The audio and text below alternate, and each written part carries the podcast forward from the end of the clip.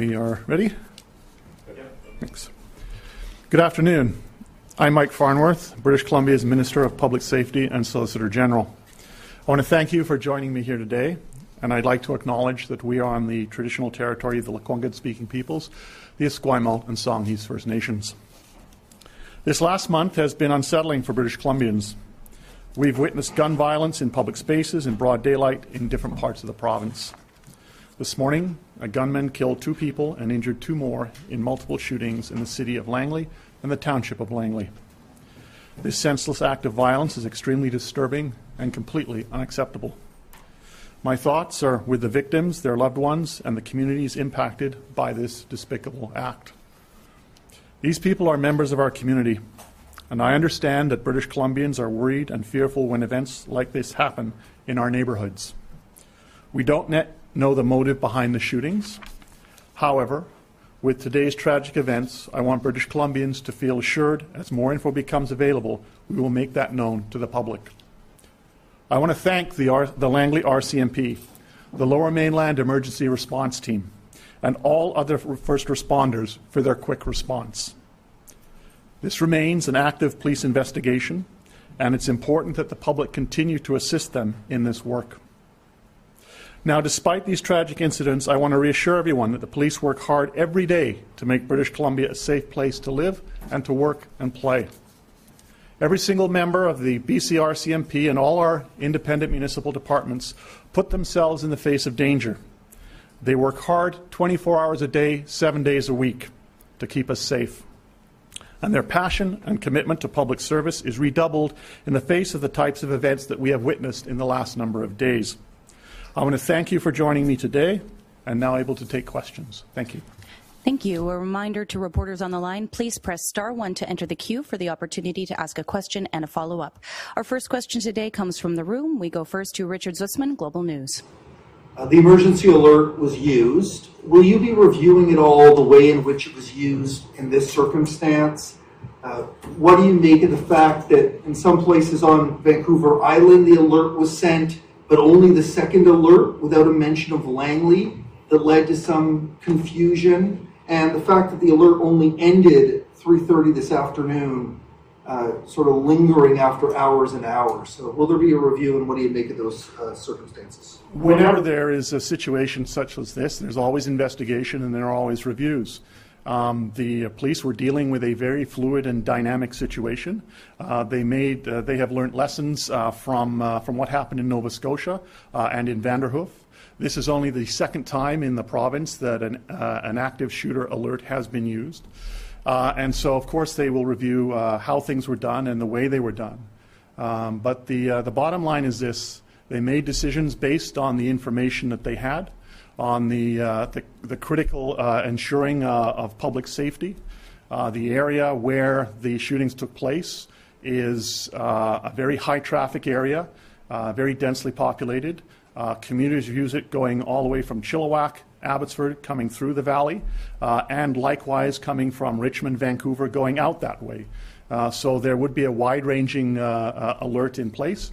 Uh, and, uh, but as I said, uh, reviews are, are always undertaken in situations such as this. Follow up, Richard? Considering, and I know RCMP has um, clarified some of this, but saying that it mentioned transient populations. Some advocates are concerned that these alerts won't get to transient populations because they often don't have smartphones or data on their phones. So, in circumstances like this, will there be a consideration of changing the way that alerts are done? And, and feeling the heat that we're feeling now, what consideration is being given to potential alerts later this week uh, for the heat levels that we're seeing across BC? I'll deal with both questions separately because while they're related, they are they are they are different. Uh, in terms of the alert, uh, you know the the, the police uh, have protocols in place in terms of when they issue uh, an active shooter alert. As I said, after every uh, situation, there's always a review done to look at how you can do things better, what lessons can be learned. Uh, at the same time, these alerts are one tool. Uh, the police have many different tools, and so depending on the nature of the event and the situation, they may use not only an alert, but they could be going door to door. They could use other methods to notify people, and they're aware. Uh, you know, when they become aware, for example, on transient populations, that there are other ways of, to also ensure that they are, they are alerting people. When it comes to the uh, the heat, uh, the considerations about using the alert for heat uh, uh situations, uh, as you know, we've got uh, we have put in place recommendations from the coroner's report in terms of when heat warnings and then heat emergencies are communicated. the parameters around that have been put in place by experts, and they're based on both the daytime temperature and the nighttime temperature, and they vary down around different regions of the province. So, for example, in the case of Vancouver Island and the, uh, the lower mainland. Uh, they're based on a temperature of 29 degrees for a high uh, and 16 degrees for a nighttime for a nighttime high. Uh, in terms of the warning, it's over two days, and over the emergency, it becomes three days. Uh, in the interior, it is a higher temperature threshold. It is 35 degrees for the an extended daytime high, and the the the nighttime low, I believe, is 19 degrees. So those things are in place, and those are those decisions are are are, are what guide the experts in terms of when it is time to issue uh, an alert. For the next question, we'll go to the phones. We hear from Matthew Claxton, Langley Advance Times. Matthew, please go ahead.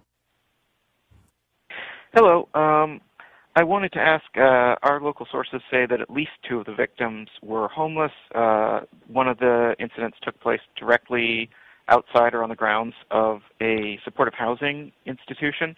Um, the homeless are uniquely vulnerable to this kind of violence because they're so exposed. What can it, what can and is the government doing to help prevent this kind of atta- these kinds of attacks on the homeless?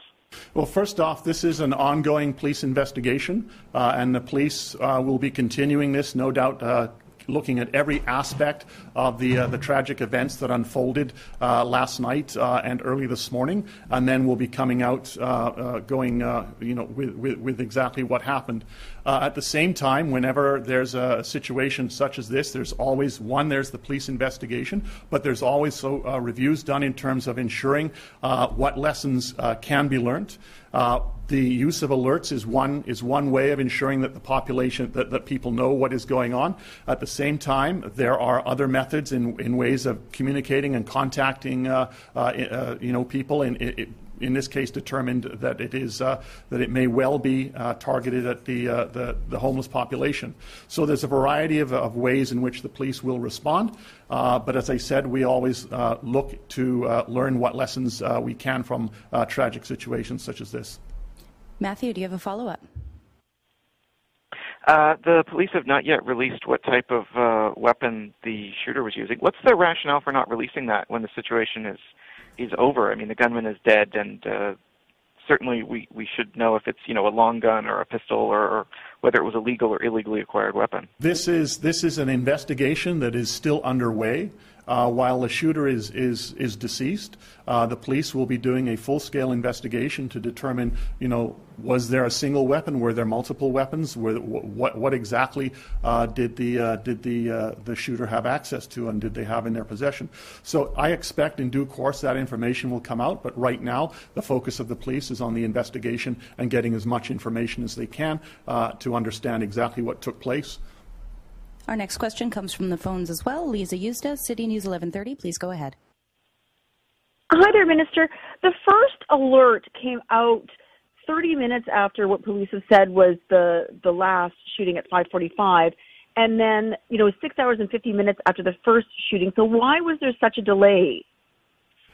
You know, this is a dynamic and ongoing situation where the police are dealing, uh, you know, they don't know whether they're dealing with a single individual or uh, is there another individual as well. Uh, it's an active investigation. Uh, they make decisions based on, on what is happening on the ground and the best information that they have. After the investigation is completed, obviously there is reviews to, to understand how and why um, you know the alerts were issued the way that they were done. But the one thing that is, is pretty clear, the police uh, are obviously going to err on the side of caution in terms of ensuring uh, public safety.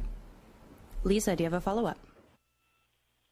Yes, and with the information that was included, especially on that first alert, well, the second as well, but the first alert, there was many people who said they didn't know what to do. There wasn't enough information there to say like, should I stay in? Should I, you know, should I, I? I guess there was some confusion about what they should do. And so, do you think that there was correct and specific enough information to actually let people know how they should react to the information they were receiving? The alerts uh, went out. The police made a decision on what goes into the alert. Uh, they assessed what's happening on the situation. I think most people would rightly understand that if they get they see an alert uh, and they, the alerts are, and it's saying stay away from a particular area, uh, they will stay away from a t- from the particular area.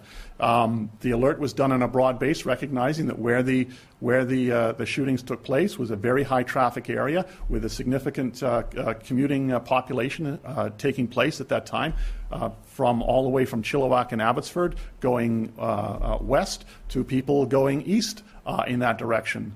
So they put out the alerts with, and then they made the decisions on what needed to be an alert. And as I said, there's always reviews after. And we come back to the room for the last question. We go to Keith Baldrey, Global News. Regarding yet another matter, the escape from the prison aided by those two bogus contractors, why hasn't the correctional facility, uh, in efforts to identify these people, release at least a video still uh, of their faces of these two individuals, or do they not have video cover? Video uh, there is this is a, a major criminal investigation involving uh, high profile escape from a correctional facility. Uh, the police are very much you know involved in, in that investigation, and there may well be uh, uh legitimate reasons why uh, they have not released a videotape at this point, and it's probably best to direct that question specifically to them. That being said, I have said that uh, I expect uh, answers to those questions because uh, the public have those those same questions as, as, as I do. Uh, but uh, right now is, is a, a major investigation, and the police are handling that investigation. Follow up, Keith?